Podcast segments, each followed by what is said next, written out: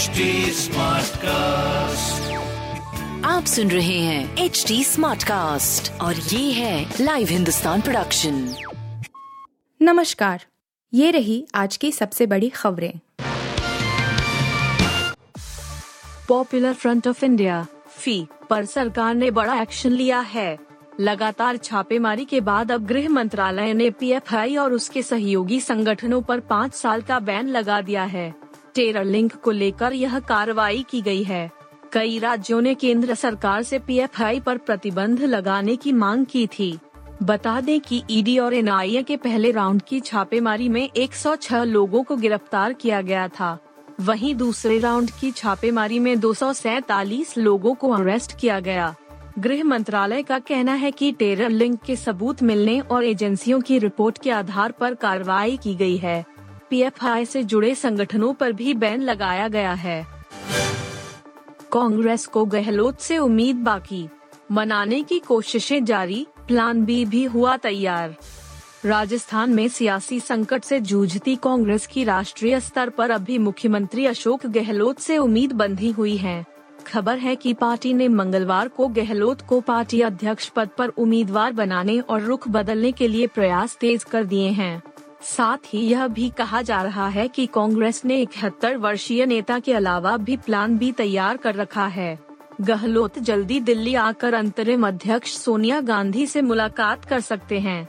Media reporters के अनुसार, वरिष्ठ नेता मल्लिकार्जुन खड़गे के अलावा आनंद शर्मा और अंबिका सोनी ने भी गहलोत से बात की है।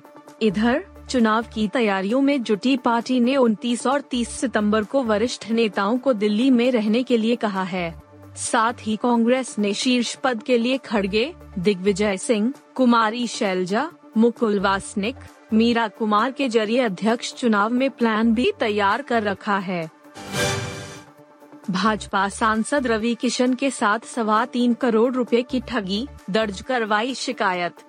उत्तर प्रदेश में गोरखपुर से सांसद रवि किशन ने मुंबई के एक व्यापारी के खिलाफ तीन दशमलव दो पाँच करोड़ रुपए की ठगी का मामला दर्ज कराया है। पुलिस ने इसकी जानकारी दी। सांसद के जनसंपर्क अधिकारी पवन दुबे ने बताया कि सांसद रवि किशन ने मुंबई के एक व्यापारी द्वारा तीन दशमलव दो पाँच करोड़ रुपए की ठगी की और उन्होंने इस मामले की लिखित शिकायत कैंट थाने में दर्ज कराई है। पुलिस ने व्यवसायी के खिलाफ मामला दर्ज कर जाँच शुरू कर दी है। पुलिस में दर्ज कराई गई रिपोर्ट के मुताबिक वर्ष 2012 में रवि किशन ने पूर्वी मुंबई निवासी जैन जितेंद्र रमेश नाम के एक व्यक्ति को तीन दशमलव दो पाँच करोड़ रुपए दिए थे और जब उन्होंने उससे पैसे वापस करने के लिए कहा तो उसने उसे चौतीस लाख के बारह चेक दिए और जब सांसद ने 7 दिसंबर 2021 को भारतीय स्टेट बैंक की बैंक रोड गोरखपुर शाखा में चौतीस लाख का एक चेक जमा किया तो वह चेक बाउंस हो गया। मैदान पर भिड़ने वाले थे किरोन पोलर्ड और राशिद खान, लेकिन लग गए एक दूसरे के गले।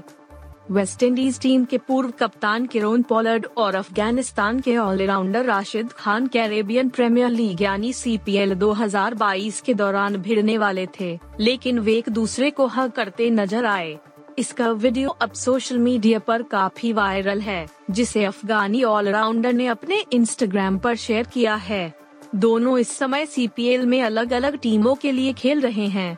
दरअसल 22 सितंबर को हुए सीपीएल के मैच की एक छोटी सी क्लिप को राशिद खान ने अपने इंस्टा रील्स पर शेयर किया है, जिसमें साफ़ देखा जा सकता है कि किरोन पोलर्ड राशिद के ऊपर गुस्सा करते हुए दिखाई दे रहे हैं और राशिद उनकी तरफ़ जा रहे हैं। लेकिन देखते ही देखते किरोन पोलर्ड के एक्सप्रेशन गुस्से से बदलकर हँसी वाले हो जाते हैं और फिर दोनों खिलाड़ी गले मिलते हैं।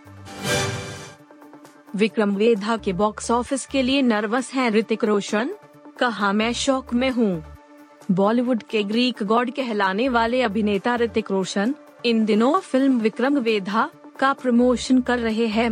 ब्रह्मास्त्र के बाद ट्रेड एनालिस्ट्स को फ़िल्म से उम्मीदें हैं कि ये भी बॉक्स ऑफ़िस पर धमाका कर सकती है। फ़िल्म में ऋतिक वेधा के किरदार में हैं और तीन अलग अलग लुक्स में नज़र आ रहे हैं। फ़िल्म रिलीज़ के बेहद नज़दीक है और इस बीच ऋतिक ने हिंदुस्तान से बातचीत के दौरान कुछ सवालों के जवाब दिए। इस दौरान ऋतिक ने विक्रम वेधा के बॉक्स ऑफ़िस पर रिएक्ट किया। आप सुन रहे थे हिंदुस्तान का डेली न्यूज़ रैप, जो एच टी स्मार्टकास्ट की एक बीटा संस्करण का हिस्सा है। आप हमें फेसबुक ट्विटर और इंस्टाग्राम